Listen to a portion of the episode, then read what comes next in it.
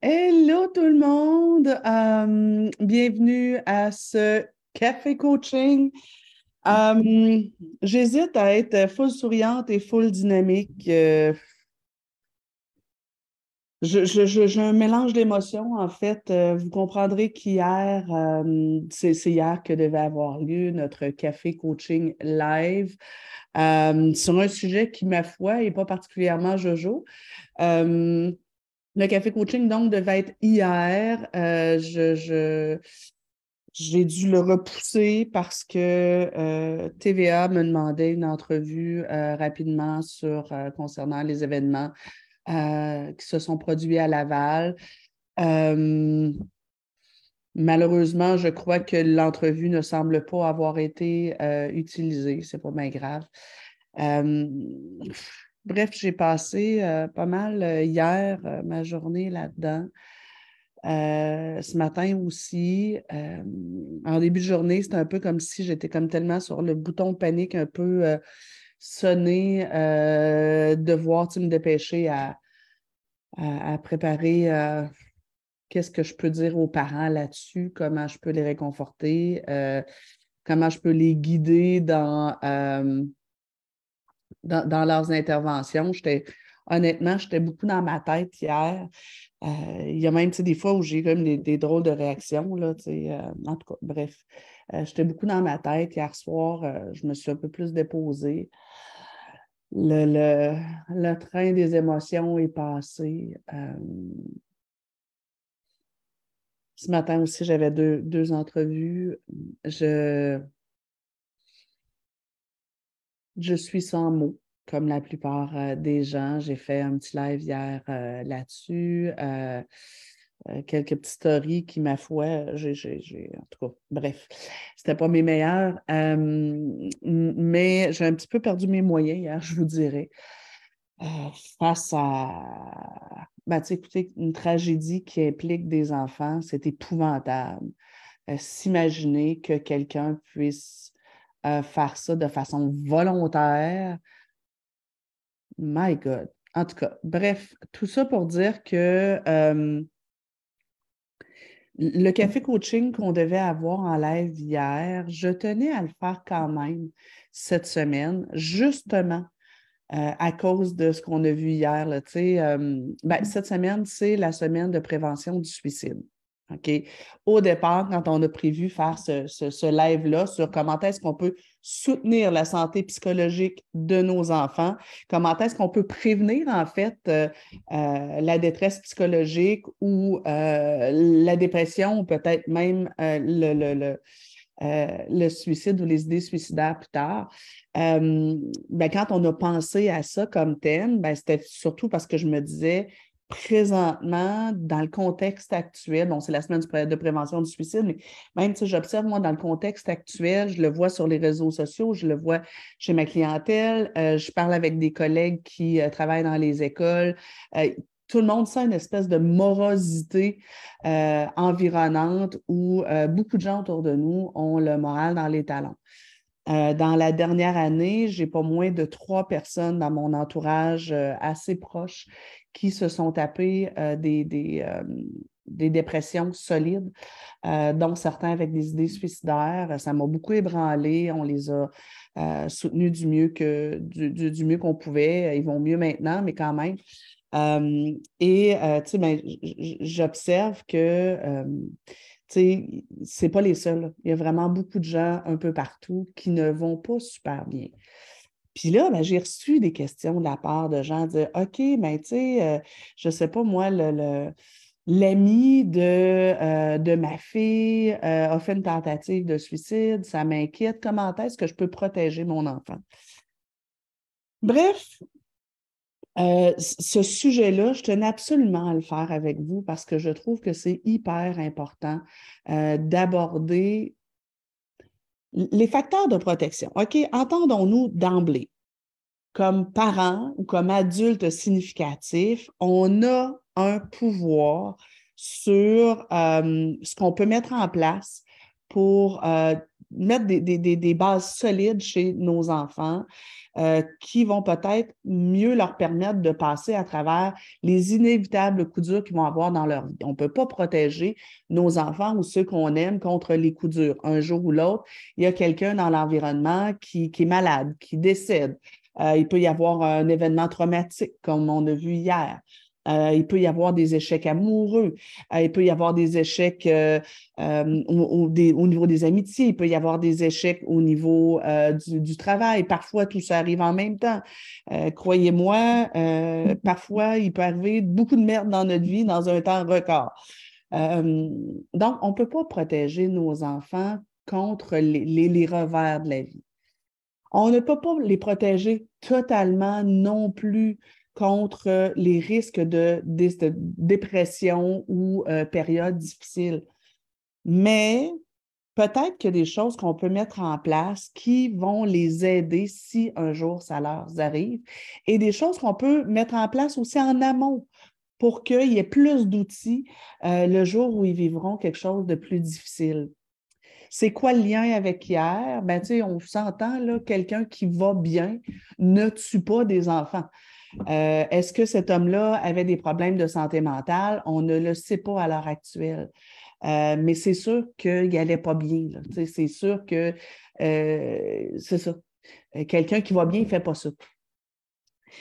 parallèlement, ben, vous savez, nous, en coaching familial, la principale clientèle qu'on a, c'est des jeunes qui présentent des comportements dérangeants ou des problèmes de comportement. Puis, ben, j'enseigne régulièrement aux parents que, ben, un enfant qui va bien, là, tu sais, qui, se sent bien, qui s'aime, qui, tu sais, qui, sa vie, tu sais, est, plutôt euh, normale, mettons, euh, puis va bien, ben, ça fait des bêtises quand même. Euh, les enfants qui vont bien ne se conduisent pas toujours bien. Euh, des fois, ils sont surexcités, des fois, ils font des mauvais choix, des fois, ils contestent un peu les règles, des fois, euh, ils nous font répéter inutilement. Donc, les enfants qui vont bien, ils ne sont pas toujours sages.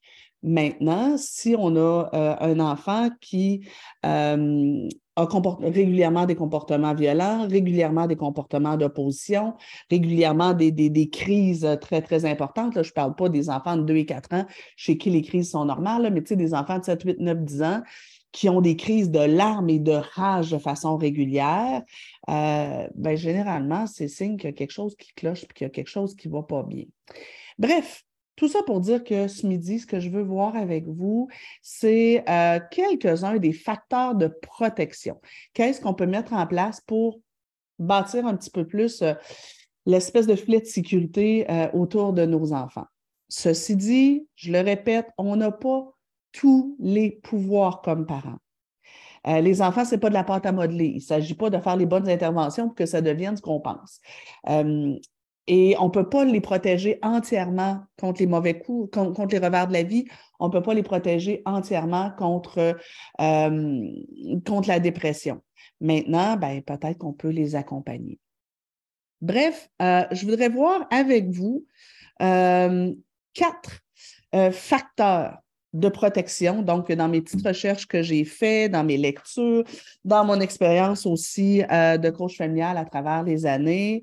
Euh, aussi, quand j'étais euh, au collégial, j'avais fait une espèce de spécialisation sur la prévention du suicide parce que quand j'étais adolescente, j'avais quand même quatre de mes amis qui avaient fait un pacte de suicide. ça m'avait beaucoup, beaucoup, beaucoup bouleversé et c'est resté quelque chose qui est quand même particulièrement important pour moi.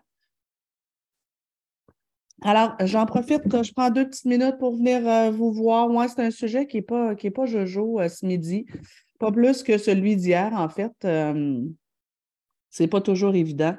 donc, je viens vous voir. Ça va toujours mieux pour moi de venir lire vos commentaires. Faites-moi un petit coucou, dites-moi que vous êtes là. dites-moi comment vous vous sentez par rapport à, ce, qui nous ce qui est arrivé hier. OK, je viens vous lire. donc, on a Cilia qui, est là, Swad, Maggie, Peggy qui est là. Salut ma belle Peggy. Marie qui dit c'est trop dur. Ouais, effectivement, ce qui, ce qui est arrivé hier. Bref, juste avoir en tête, les amis, que ben, on a tout le temps l'impression que ça n'arrivera pas chez nous. Sachons que le suicide est euh, la deuxième cause de décès au Canada chez les 10 à 24 ans. Le Canada se situe dans le top 5 des pays où on retrouve le plus de, euh, suicides commis. Euh, alors, je pense que ça vaut la peine d'en parler. Je pense que ça vaut la peine d'en parler. Moi, je suis toujours de ceux qui préfèrent arroser les fleurs plutôt que les mauvaises herbes. Donc, euh, c'est sûr que je trouve ça plus intéressant de voir qu'est-ce qu'on peut faire pour alimenter la santé psychologique de nos enfants, la force de caractère et la résilience, euh, plutôt que de penser à qu'est-ce qu'on peut faire euh, s'ils si, vivent une dépression. Quoique, avant de vous parler des facteurs de protection, je vous encourage, pour tous ceux qui ont des enfants, je vous dirais de 9 ans et plus, à avoir une conversation euh, avec eux euh, qui vient expliquer euh, ce qui peut nous arriver si un jour on passe une période difficile. Il y a quelques années de ça, je, me revois, j'étais avec euh, nos deux plus vieux, ma fille Emmanuelle, mon beau-fils Jonathan et euh, mon autre beau-fils euh, Louis. À l'époque, Louis, je crois qu'il a à peu près 9 ans, les autres sont un petit peu plus vieux, sont à l'adolescence. Et justement, chez nos plus vieux, il y a quelqu'un, il y a un de leurs amis qui ne va pas bien, qui a des idées suicidaires. Et j'avais eu la discussion avec eux en disant, sachez les copains que ça peut arriver à tout le monde. Moi, j'ai vécu à l'adolescence une période dépressive avec idées suicidaires. Euh, je suis pas, je vais pas passer à l'acte, puis tout ça, mais quand même. Euh, et j'ai voulu leur en parler. Je leur ai expliqué ça, je leur ai raconté ça. Et je leur ai parlé des symptômes. Ce que je leur ai dit, c'est vous savez, euh, un jour ou l'autre dans votre vie, ça se peut que vous passiez une période où vous êtes un peu dépressif, moyen dépressif ou très dépressif. Euh, on, vit tous des périodes difficiles, donc euh, soyez à l'écoute et sachez que c'est normal, ça peut vous arriver. Moi, quand je l'ai vécu à l'adolescence, je ne savais pas que c'était temporaire. Euh, je ne savais pas que c'était normal. Si quelqu'un m'en avait parlé à ce moment-là, euh, ça aurait été peut-être plus facile pour moi à ce moment-là. Donc, j'ai juste expliqué à mes, à, mes enfants que ben, ça peut arriver à tout le monde, euh, même les plus forts, même les gens les plus riches même les gens les plus beaux, même les gens qui semblent tout avoir peuvent passer une période dépressive.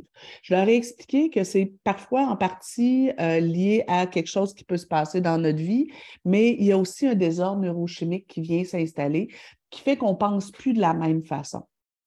Euh, je leur ai expliqué que euh, ben, ça peut se manifester par tout à coup, euh, pendant une période, tout, tout, tout nous tape ses nerfs, c'est difficile, euh, tout nous agresse, euh, puis on n'a plus envie de rien faire. Eh ben, en fait, commençons par l'agressivité. Donc, saut d'humeur, agressivité, parfois dire, faire des choses qu'on pensait jamais que ce serait notre genre de faire ça.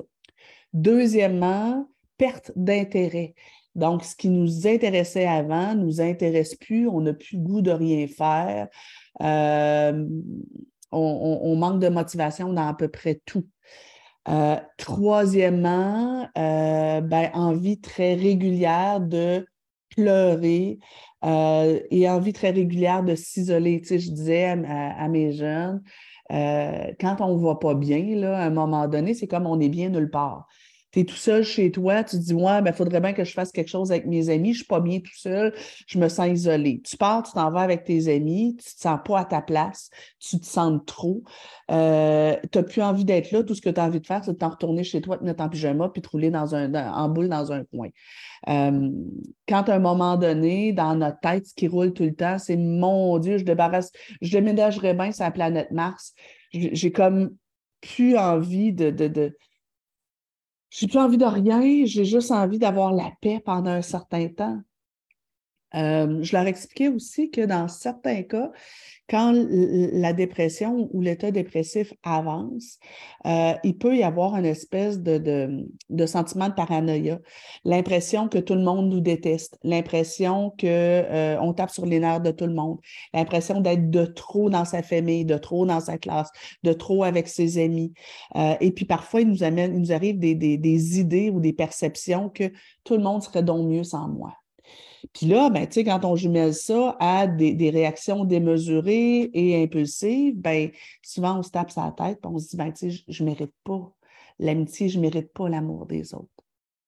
Quand on avance encore un petit peu plus et qu'on va encore moins bien, euh, parfois on en arrive même à avoir une espèce de, déconnexion.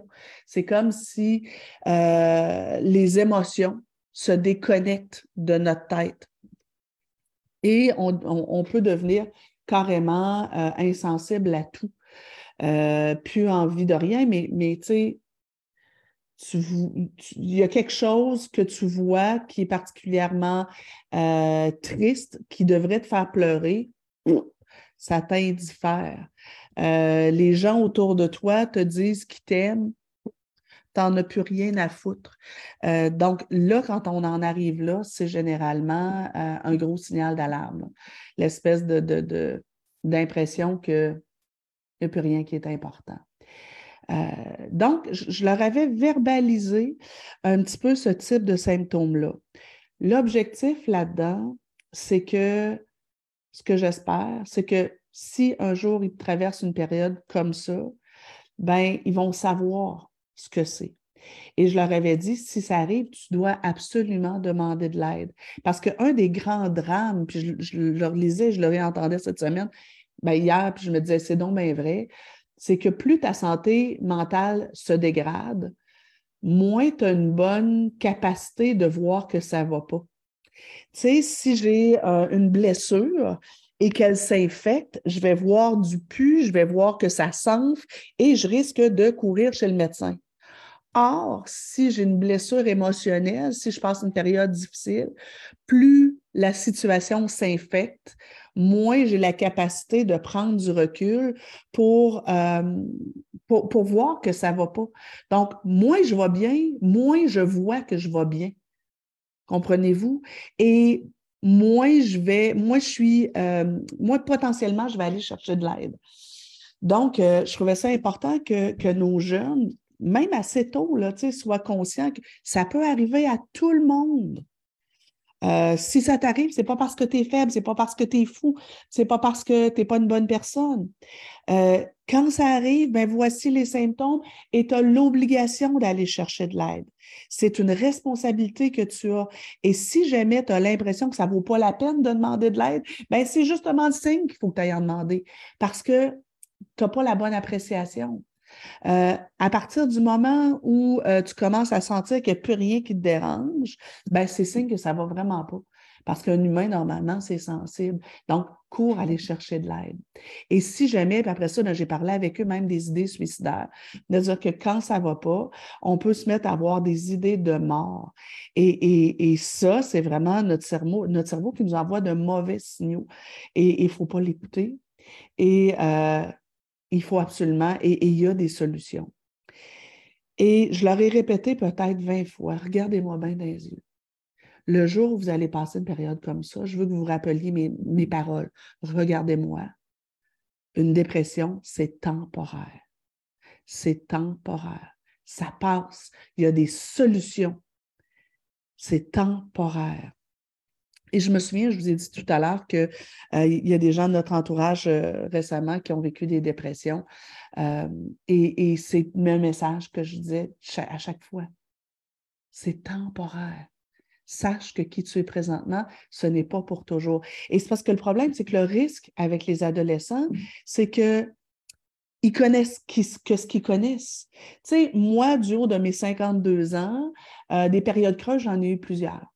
Alors, si euh, dans les prochaines années ou dans les prochains mois, euh, vous savez tous que la vie nous secoue pas mal présentement, je les connais, les symptômes. Euh, je suis capable de voir arriver, les symptômes, puis prendre soin de moi avant que ça s'aggrave. Si je sens que ça ne va pas, je connais les symptômes, je sais où aller chercher de l'aide. Mais ce qui est le plus important, c'est que moi, je sais que c'est temporaire parce que moi, j'ai connu, tu sais, dans mon passé, je suis capable de regarder mon passé et de voir les, creux de vague que j'ai eus, dont à l'adolescence. Euh, mi-vingtaine aussi, là, j'ai eu un autre creux, moins, moins profond, mais un autre creux là. Et je suis capable, et je sais que je, que, je vais m'en sortir, je sais que, que, que ça va finir par bien aller. Je sais que je vais retrouver le bonheur parce que j'en ai eu des creux, puis j'ai remonté les montagnes russes. Mais nos jeunes ne le savent pas. Fait parfois, la personne qui voit maintenant à 12, 13, 14, 15 ans, il pense que c'est la personne qui va être qui, seront pour le reste de leur jour. Euh, les lunettes qu'ils ont quand ils regardent l'environnement, euh, leur entourage, la vie, ben, ils ont l'impression que leur perception, elle est réelle et que euh, c'est pour toujours. Donc, c'est important, je trouve, d'en parler absolument avec nos enfants assez tôt. Et là, tu sais, je ne parle pas nécessairement de parler de suicide, mais de parler de périodes difficiles et de parler de, de euh, de tout ce que je viens de vous dire. Donc, on se trouve un bon moment et on en parle. Je viens vous lire. Euh, attendons. Euh, hier, toujours bouleversé, ça me marque. J'ai beaucoup verbalisé avec mon ado. S'il pense que quelque chose ne va pas, euh, d'aller voir la psy de l'école. S'il ne veut pas me parler, euh, il a répondu de ne pas m'inquiéter, qu'il irait le faire, surtout s'il pense à faire du mal à quelqu'un ou à se faire du mal à lui-même. je l'ai pris dans mes bras. La conversation est venue après les nouvelles de 5 heures. Excellent. Bravo. Valérie. D'ailleurs, euh, j'avais demandé, euh, ben, mon équipe avait demandé plus tôt cette semaine euh, aux gens quels sont vos trucs quand vous sentez que vos jeunes ne vont pas bien? Allez lire ce post-là. Il y a vraiment là, des, des, suggestions magnifiques des parents de la communauté. restons sur les solutions possibles et envisageables, le, comment plutôt que de bloquer sur le pourquoi. Moi, je suis assez d'accord. Euh, trop contente de vous écouter, vous êtes génial. Merci Nathalie. Euh, merci pour tout. Euh, pour les jeunes de 6-7 ans, on fait quoi? Ben, on va être plus en prévention. Pour les jeunes de 6-7 ans, on va aller vers les facteurs de protection que je veux vous parler tout à l'heure. Malheureusement, quand nous sommes séparés, si l'autre parent refuse les soins psychologiques pour un enfant qui ne va pas bien, on ne peut pas. je, me, je, me, questionne sur comment nous pouvons les aider. Sachez, Nathalie, que si votre enfant ou votre adolescent, ben, à partir de 14 ans, votre enfant peut demander des soins psychologiques sans euh, aucune permission de quiconque et c'est totalement confidentiel. Avant ça, si notre enfant va plus ou moins bien et qu'on euh, pense qu'il devrait voir un psychologue et que l'autre parent refuse, euh, c'est assez facile d'aller chercher via un avocat, via le tribunal, une autorisation. C'est très rare que, les, que les juges vont refuser. Ça représente un petit peu de coût, mais c'est quand même assez simple comme procédure vous appelez un avocat, vous expliquez vos inquiétudes et euh, vous lui demandez de vous représenter là, pour euh, une audience de, sorte que l'enfant ait accès à des soins psychologiques. Euh, si jamais pour vous, ça ne se peut pas parce que, bon, financièrement, ce n'est pas possible ou toutes sortes de choses, toutes sortes de raisons, ben, vous pouvez faire appel à vous, un psychologue, un travailleur social, un coach familial, mais je vous dirais vraiment en prévention du suicide ou dans les cas de détresse psychologique, euh, ce n'est pas nous autres les mieux, euh, les mieux placés, même si c'est moi qui vous fais ce live-là. Là. Euh, c'est généralement là, travailleurs sociaux puis psychologues. Donc, vous pouvez rencontrer un travailleur social ou un psychologue qui est spécialisé au niveau de la détresse psychologique chez les adolescents et vous faire coacher dans vos interventions par cette personne-là pour savoir comment aider et soutenir votre jeune. Vous pouvez aussi mandater quelqu'un de votre entourage pour avoir des discussions et il reste toujours les intervenants scolaires. Les intervenants scolaires peuvent faire quand même une grosse partie de la job sans forcément être obligés de passer par l'autorisation des deux parents. Et ceci dit, ben, faut parfois se demander qu'est-ce qu'on risque? Euh, si je euh, demande l'aide d'un psychologue et que mon ex n'est pas d'accord, est-ce qu'il va vraiment m'amener en cours? Je n'ai pas dit ça, mais je l'ai dit. Euh,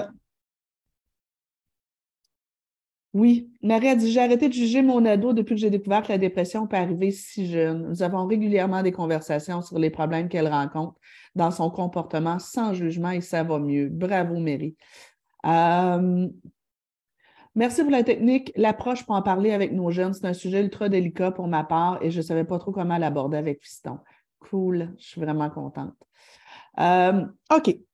Nos quatre facteurs de protection. C'est sûr que je vais aller quand même assez vite mais vous allez voir là, au-dessus de la vidéo, j'ai mis des liens vers plusieurs de euh, euh, plusieurs formations qui sont complémentaires. Je vais peut-être en rajouter aussi, là, j'ai des trucs que je n'ai pas le temps d'aller voir.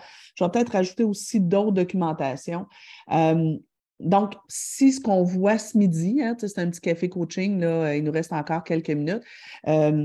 si ça vous parle, si vous vous dites, oh boy, j'ai besoin d'outils pour aller développer ça euh, dans, ma famille et avec mes enfants, ben, n'hésitez pas, ça peut vraiment valoir la peine d'investir du temps et ou de l'argent. Euh, ça pourrait sauver la vie de votre enfant. Premier élément euh, qui ressort dans les facteurs de protection. Les facteurs de protection, en fait, c'est qu'est-ce qu'on peut mettre en place et qui risque de contribuer à protéger notre enfant contre une éventuelle dépression ou des idées suicidaires. Ce qui ressort dans la littérature, euh, scientifique, la première chose, c'est la saine gestion des émotions. Donc, la capacité que l'enfant aura ou l'adolescent aura de reconnaître en lui les émotions, reconnaître que ça ne va pas euh, et la capacité de verbaliser, de nommer ses émotions. Ça, on peut commencer à travailler ça avec nos enfants dès l'âge de deux ans. Donc, et, idéalement, ben, on a 25 ans, ben, 18 ans pour élever un enfant, 25 c'est un garçon. Euh, et on le fait de façon régulière pendant plusieurs années. Euh, et, sincèrement, donc le vocabulaire des émotions, la capacité à, d'introspection, la capacité de comprendre ce qui ne va pas. Euh, donc, tu sais, moi, admettons, j'ai 52 ans. Euh, présentement, je suis irritable, puis je pète les plombs dans ma, avec mes enfants, puis je surréagis à toutes sortes d'affaires. Ce sera ma capacité à prendre du recul puis faire OK, qu'est-ce qui se passe, Nancy? Dernièrement, tout te dérange, tout tape ses nerfs, euh, tu surréagis à plein de choses. Qu'est-ce qui se passe? C'est quoi les, éléments à l'extérieur de toi qui te dérangent et qui viennent jouer dans ton réservoir à émotions, mais aussi euh, quelle est la perception que tu as par rapport à ces événements-là, euh, quelles sont les croyances que tu as par rapport à ces événements-là? Euh, qu'est-ce que ça te fait vivre? Ça te ramène à, quoi? Euh, à quelle blessure ça touche? Donc, à l'âge adulte, ce sera ça, mais vous comprendrez que c'est quelque chose qui se, qui, se développe très, très, très, très, très progressivement. Donc, quand je parle de gestion des émotions, je parle de décoder, être capable de décoder et nommer les émotions. Euh, ou tout au moins, quand mon parent me décode, décode mes émotions, en est-ce que ça se peut que tu sois inquiet par rapport aux événements euh, qu'on a vus euh, à la télévision hier et que ce soit pour ça que ce matin, tu refuses d'aller à l'école, mais pas vraiment parce que tu n'as pas la bonne paire de mitaines, que l'enfant soit capable de faire Ah oui, c'est vrai. C'est dans le fond, mon problème, ce n'est pas les mitaines, c'est que je suis inquiet et que je n'ai pas envie de me séparer de mon parent. Bien, si l'enfant est capable de faire ça, il y a déjà un bon pas de fait. Euh, la capacité que l'enfant aura, l'enfant, l'adolescent aura, puis même l'adulte, d'accueillir toutes les émotions. Euh, on l'a vu un peu dans, le café coaching de la semaine dernière, c'est quoi la saine gestion, la saine gestion des émotions? C'est la capacité d'accueillir ce qui est là, puis de ne pas fuir nos émotions. Donc, si on reprend la situation d'hier, ben, ça peut être tentant pour notre enfant, notre adolescent qui est bouleversé, de ramasser son téléphone cellulaire, puis de faire comme si de rien n'était, ou de ricaner, de faire des blagues.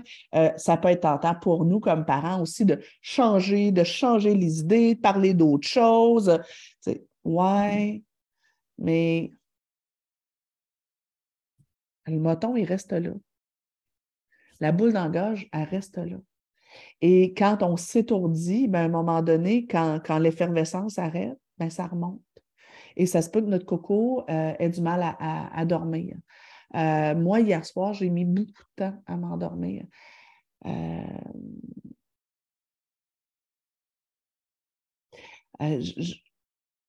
et c'est correct. C'est correct. Donc, moi, comme parent, tu sais, quand on a un ado à la maison, moi, comme belle-mère, quand hier, mon ado, j'ai demandé un câlin parce que je disais, ça me bouleverse tellement.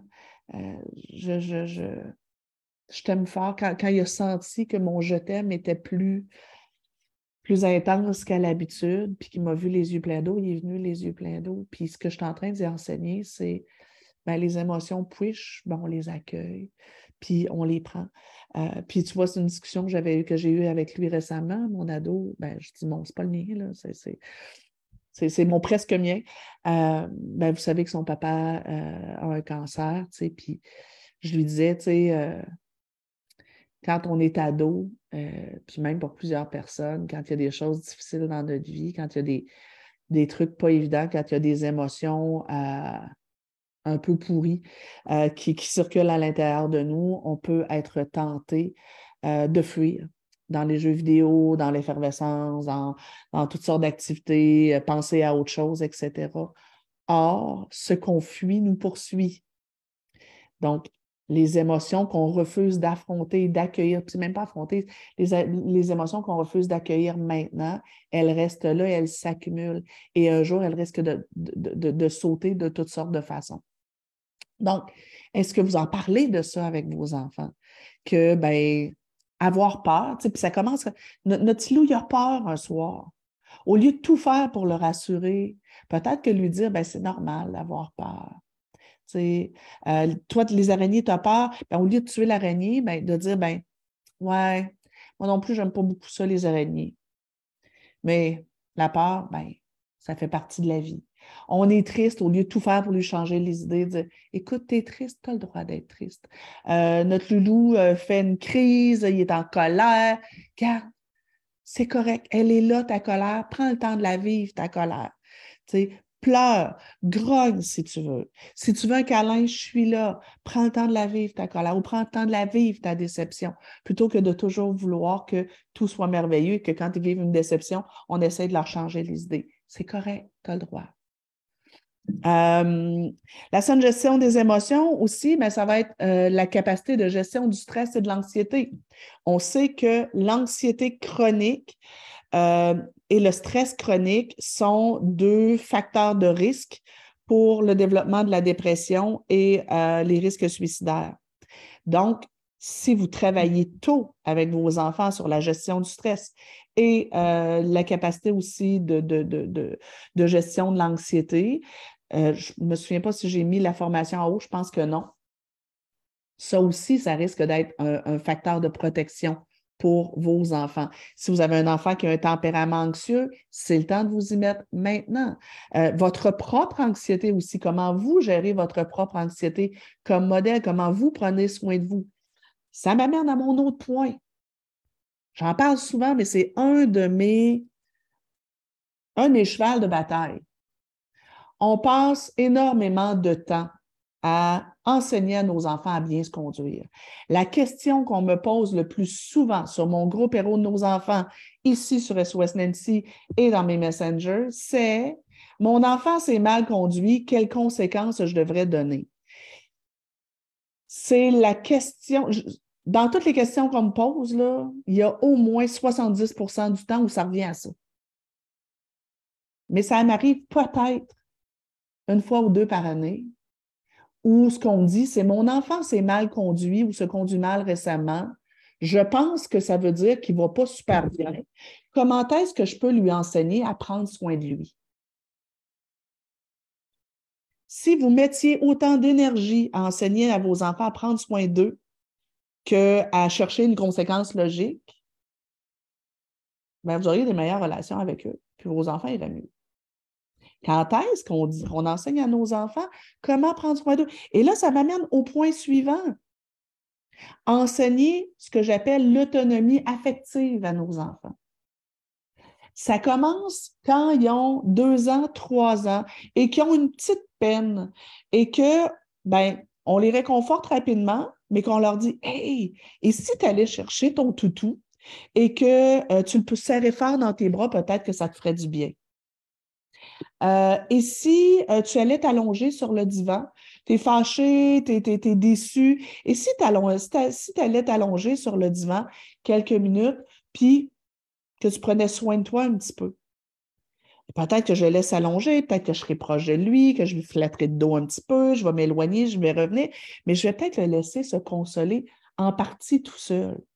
Un peu plus tard, 4-5 ans, euh, mon enfant vit une déception. Son meilleur ami euh, devait venir jouer à la maison, puis là, le meilleur ami ne vient pas. Ben, au lieu de le transformer en géo, euh, puis essayer de, de l'entertainer pour pas qu'il soit déçu, si je le laissais accueillir cette peine-là, si je le laissais pleurer, c'est sûr que je vais lui donner un câlin, et que je lui dis OK, maintenant tu es déçu, qu'est-ce qui te ferait du bien? Qu'est-ce qui, t'aiderait à passer quand même une bonne journée? Votre enfant arrive de l'école, il a 8-9 ans, euh, il a eu un rouge dans son agenda, il est déçu de lui, il n'est pas content de lui, il s'est fait chicaner, puis tu sais, il n'est pas fier. Et si au lieu de faire un sermon, si au lieu de le punir par-dessus, on lui disait «Hum, Ouais, t'es pas content, là, tu t'es déçu de toi. Ouais. Ça nous arrive à tout le monde de faire des gaffes. Oh là là, tu pleures beaucoup, c'est correct, laisse aller tes larmes. Ça nous arrive de se sentir coupable, ça nous arrive de se sentir mal de ce qu'on a fait. Maintenant, comment tu vas prendre soin de toi? J'avais fait ça à Louis quand il avait à peu près 8-9 ans. Euh, je ne me souviens pas ce qui s'était passé, mais en tout cas, c'était une situation à l'école. Puis effectivement, il s'était fait chicaner. Puis Louis, c'est un grand sensible. J'avais dit OK. Là, les devoirs, qu'est-ce que tu dirais si on les faisait demain matin? Parce que je ne pense pas, anyway, que tes neurones soient super alignés en avant des trous présentement. Qu'est-ce qui te ferait du bien? Comment tu pourrais prendre soin de toi? Puis il m'a regardé avec des grands yeux, il m'a fait Hein? Prendre soin de moi, Nancy, je ne sais pas. C'est la première fois qu'on me parle de ça. C'est OK. Ben moi, quand je ne vais pas bien, même si c'est de ma faute, même si c'est moi qui ai fait une gaffe, ben, c'est assez rare que je me mets à genoux dans le coin et les bras en croix. Euh, quand je fais une gaffe, puis quand je ne suis pas fière de moi, ou quand, quand je me suis mis les pieds dans les plats, je prends soin de moi. Comment est-ce que je prends soin de moi? Bien, ça se peut que j'aille prendre une marche avec le chien, euh, ça se peut que je fasse une lecture qui me fait du bien, ça se peut que je mette des vêtements qui, qui, me font sentir confortable, ça se peut que je me fasse un bon bain chaud avec des huiles essentielles, ça se peut que j'écoute de la musique qui m'apaise. Toi, qu'est-ce que tu as envie de faire? A fait, ben, et si on essayait le bain? OK. On a essayé le bain. J'ai fait sentir des huiles essentielles. Toi, qu'est-ce qui te ferait du bien là-dedans? on va essayer celle-là, on va essayer celle-là. Est-ce que tu vas avoir de la musique? Est-ce que tu vas avoir des chandelles? Et cette journée-là, il a appris que même quand on est dans le tort, c'est correct de prendre soin de soi. Euh, ensuite, ben dans, dans, encore mon premier facteur euh, de protection, qui est la gestion des émotions, ben, il y aura aussi, euh, toutes les techniques qu'on va enseigner à nos enfants qui vont leur permettre justement d'apprendre à prendre soin d'eux. Yoga, méditation, euh, respiration consciente, euh, techniques d'automassage, euh, tout ça, c'est des belles stratégies qu'on peut permettre à l'enfant d'utiliser. Le dessin, donc travailler aussi parfois avec ses mains. donc, tout ce qu'on va venir enseigner à l'enfant comme stratégie pour que quand il se sent bouleversé, quand il se sent pas bien, il ait son coffre à outils pour prendre soin de lui. Fait donc, mon premier facteur de protection, mon premier, mon premier outil pour euh, protéger vos enfants pour les moments où ils vivront des situations difficiles, c'est leur enseigner la saine gestion des émotions. Vous voulez aller plus loin là-dessus, vraiment, en haut, vous avez tous les liens concernant euh, notre programme Quand les émotions s'en mêlent, qui est vraiment intéressant pour toute, toute, toute la famille et qui va aider vos enfants, vos adolescents et vous-même à avoir une meilleure gestion des émotions. Euh, comment lui suggérer de prendre soin de lui-même lorsque c'est lié à un moment de colère et que c'est limite manque de respect? Des consignes ou dans sa façon de nous parler. La détente va, euh, euh, la détente et se calmer déjà testé.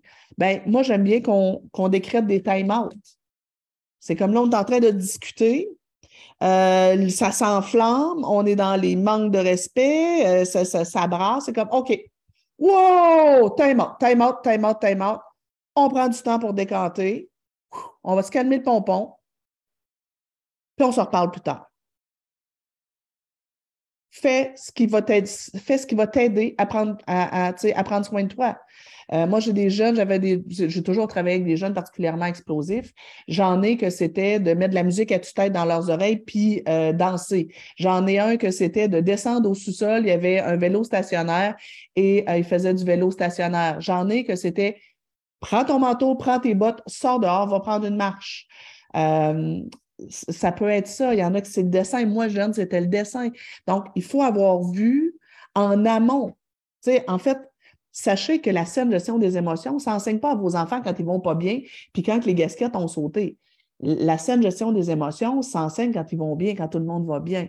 Donc, votre jeune peut avoir choisi en amont, dans un moment où il va bien, des stratégies qu'il va peut-être être prêt à essayer quand ça ne va pas. Mais néanmoins, quand ça ne va pas et qu'il commence à être en manque de respect, moi, comme adulte, je vais me réguler. Moi, comme adulte, je vais faire OK, non, moi, je, j'arrête la discussion. Quitte à moi me retirer, moi aller dans ma chambre, moi aller prendre une marche, moi aller prendre une raille de voiture pour que euh, la, situation arrête euh, et qu'on ne reste pas en confrontation. Mais vraiment, je vous invite à aller voir si ça arrive souvent ce que vous me dites. La formation en haut là, euh, sur la gestion des émotions, quand les émotions s'en mêlent, peut être vraiment un bel outil. Ben, j'aime bien, Maria, votre question. Est-ce que l'enfant pourrait associer un code rouge, donc mauvais comportement à l'école, à un bon bain chaud et à l'attention de maman à la maison?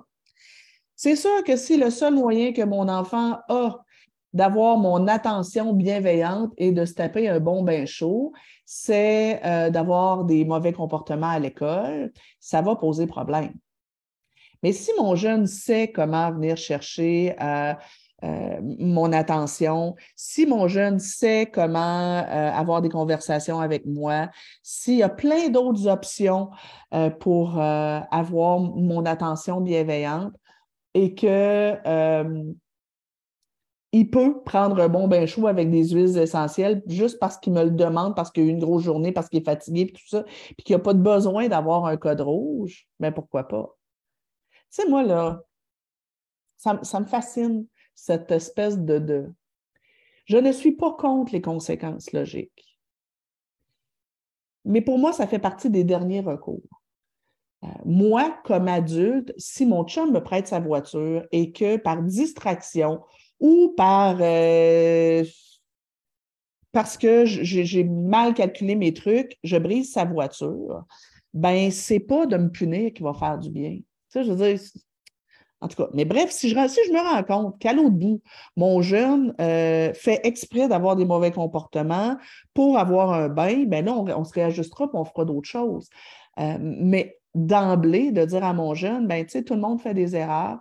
Quand on fait des erreurs, on va essayer des. On, on assume les conséquences, on assume les résultats, puis on essaye de les réparer, mais il faut aussi se pardonner. Tu sais, moi, j'ai travaillé pendant dix ans en centre d'accueil avec des jeunes en troubles graves du comportement. Et je leur disais tout le temps, peu importe ce que tu as fait avant comme gars, pardonne-toi. Ce qui est important, c'est ce que tu vas faire du reste de ta vie. J'ai eu un jeune en famille d'accueil qui avait été rock'n'roll, gang de riz compagnie. Et euh, je lui disais, peu importe ce que tu as fait avant, ce qui est important, c'est ce que tu vas faire du reste de ta vie. 15 ans plus tard, il dit, tu sais, ta phrase, elle m'a sauvé la vie. Parce qu'après, parti de chez moi, il y a eu des hauts et des bas, il a fait des thérapies, puis bon, il, a rechuté, etc. Puis à sa énième rechute, euh, il a eu des idées suicidaires, il est parti, il s'est installé dans sa voiture, puis tout ça. Il dit C'est ta maudite face que j'ai vue. Me dire, mettons, euh, Samuel, peu importe ce que tu as fait avant, ce qui est important, pardonne-toi, ce qui est important, c'est ce que tu vas faire du reste de ta vie et j'ai remballé mon stock, puis je suis rentrée en thérapie pour une énième fois. Et là, il était fier de me dire qu'il allait bien, il avait récupéré la garde de ses enfants, il s'était trouvé un boulot et qu'il se sentait mieux maintenant. Ça y a sauvé la vie. Donc, bref. Fin de ma parenthèse là-dessus. OK. Premier facteur de risque était la gestion des émotions. Deuxième facteur de risque, bâtir la résilience, la force de caractère. Comment, est-ce que, euh, de toutes sortes de façons, je permets à mon, enfant justement de faire des gaffes et de survivre à ça? La résilience, c'est ça. Hein? Je vis un échec, je fais une gaffe et je m'en remets. Comment est-ce que je laisse mon enfant vivre des petites, moyennes situations peut-être difficiles, des défis ou même des déceptions, des trucs qui ne sont pas évidents?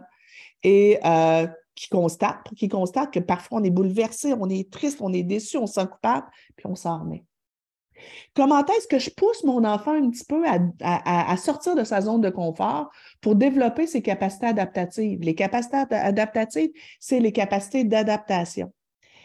Et ça a été démontré que les gens qui ont le plus de capacités d'adaptation à différentes situations euh, ben, risquent mieux de s'en sortir quand ils ont des coups durs.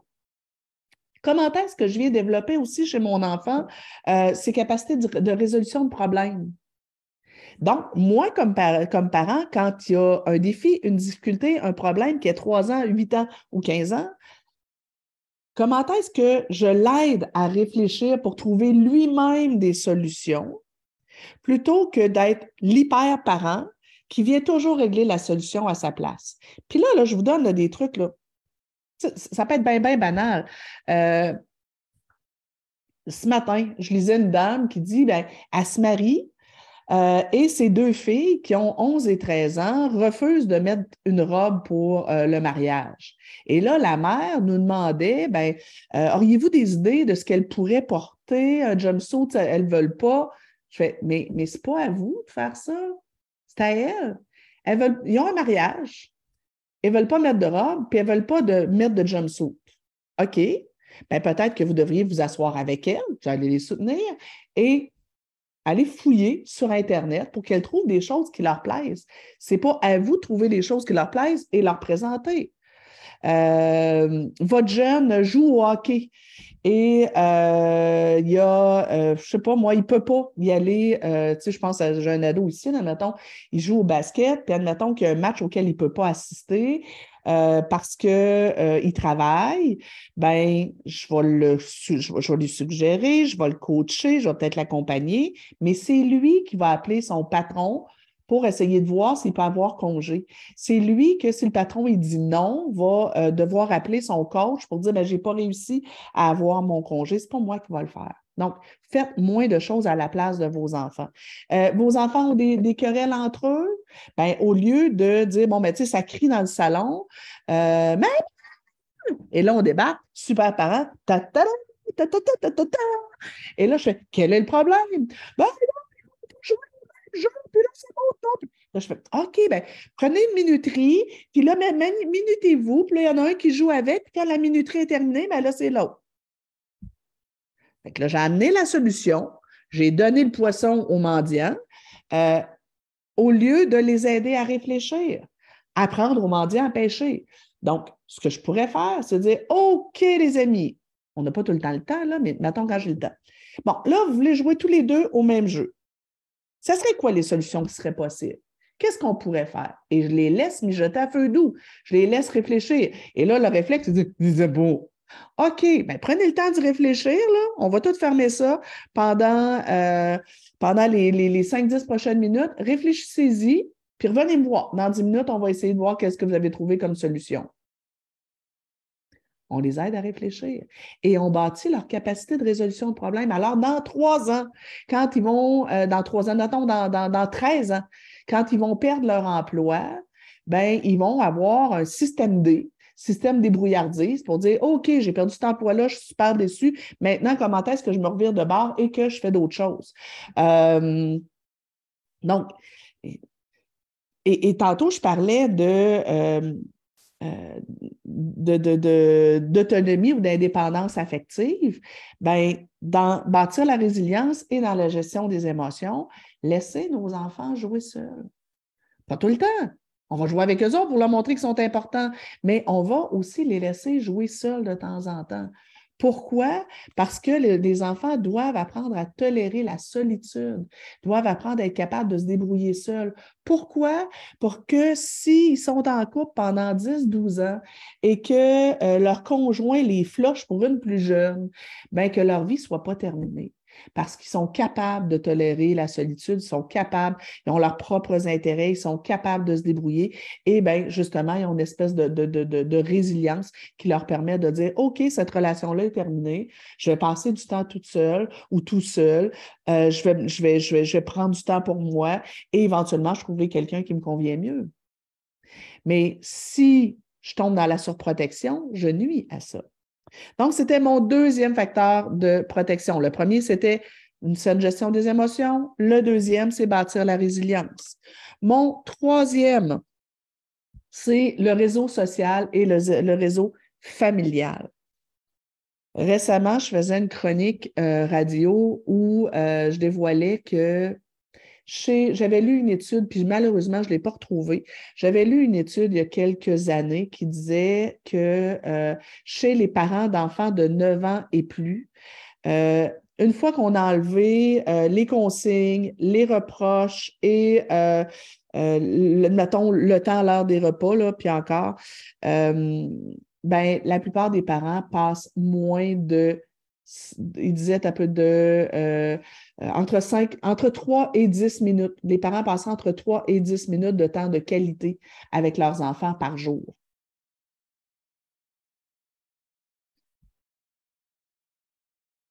J'avais lu un autre truc, puis là, je ne me souviens pas du chiffre exact, mais il disait que euh, chez les adolescents, euh, il y avait une large majorité, une large proportion des adolescents qui mangeaient avec leurs parents moins d'une fois par semaine. Je lis partout euh, que dans plusieurs familles, les jeunes restent constamment dans leur chambre à l'écart et que tout le monde est sur son écran. Or, ça a été clairement démontré que plus le lien parent-enfant est fort, euh, plus l'enfant, euh, plus le temps plus le parent passe de temps avec son enfant, plus euh, les risques de, vivre une dépression et éventuellement d'avoir des idées suicidaires descendent. Soupez avec vos enfants et vos adolescents, quitte à les obliger, quitte à ce qu'ils fassent la baboune. Intéressez-vous à ce qui se passe dans leur vie. Intéressez-vous à essayer de connaître leurs amis. Euh, et tentez d'écouter la musique euh, qu'ils écoutent. Euh, nourrissez chez eux le sentiment qu'ils sont aimés.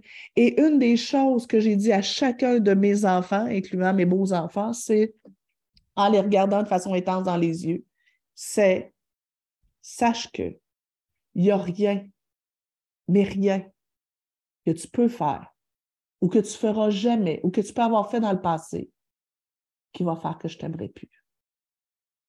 Même si tu commets le pire et que tu te retrouves en prison, je vais peut-être désapprouver ce que tu as fait, mais je vais continuer de t'aimer.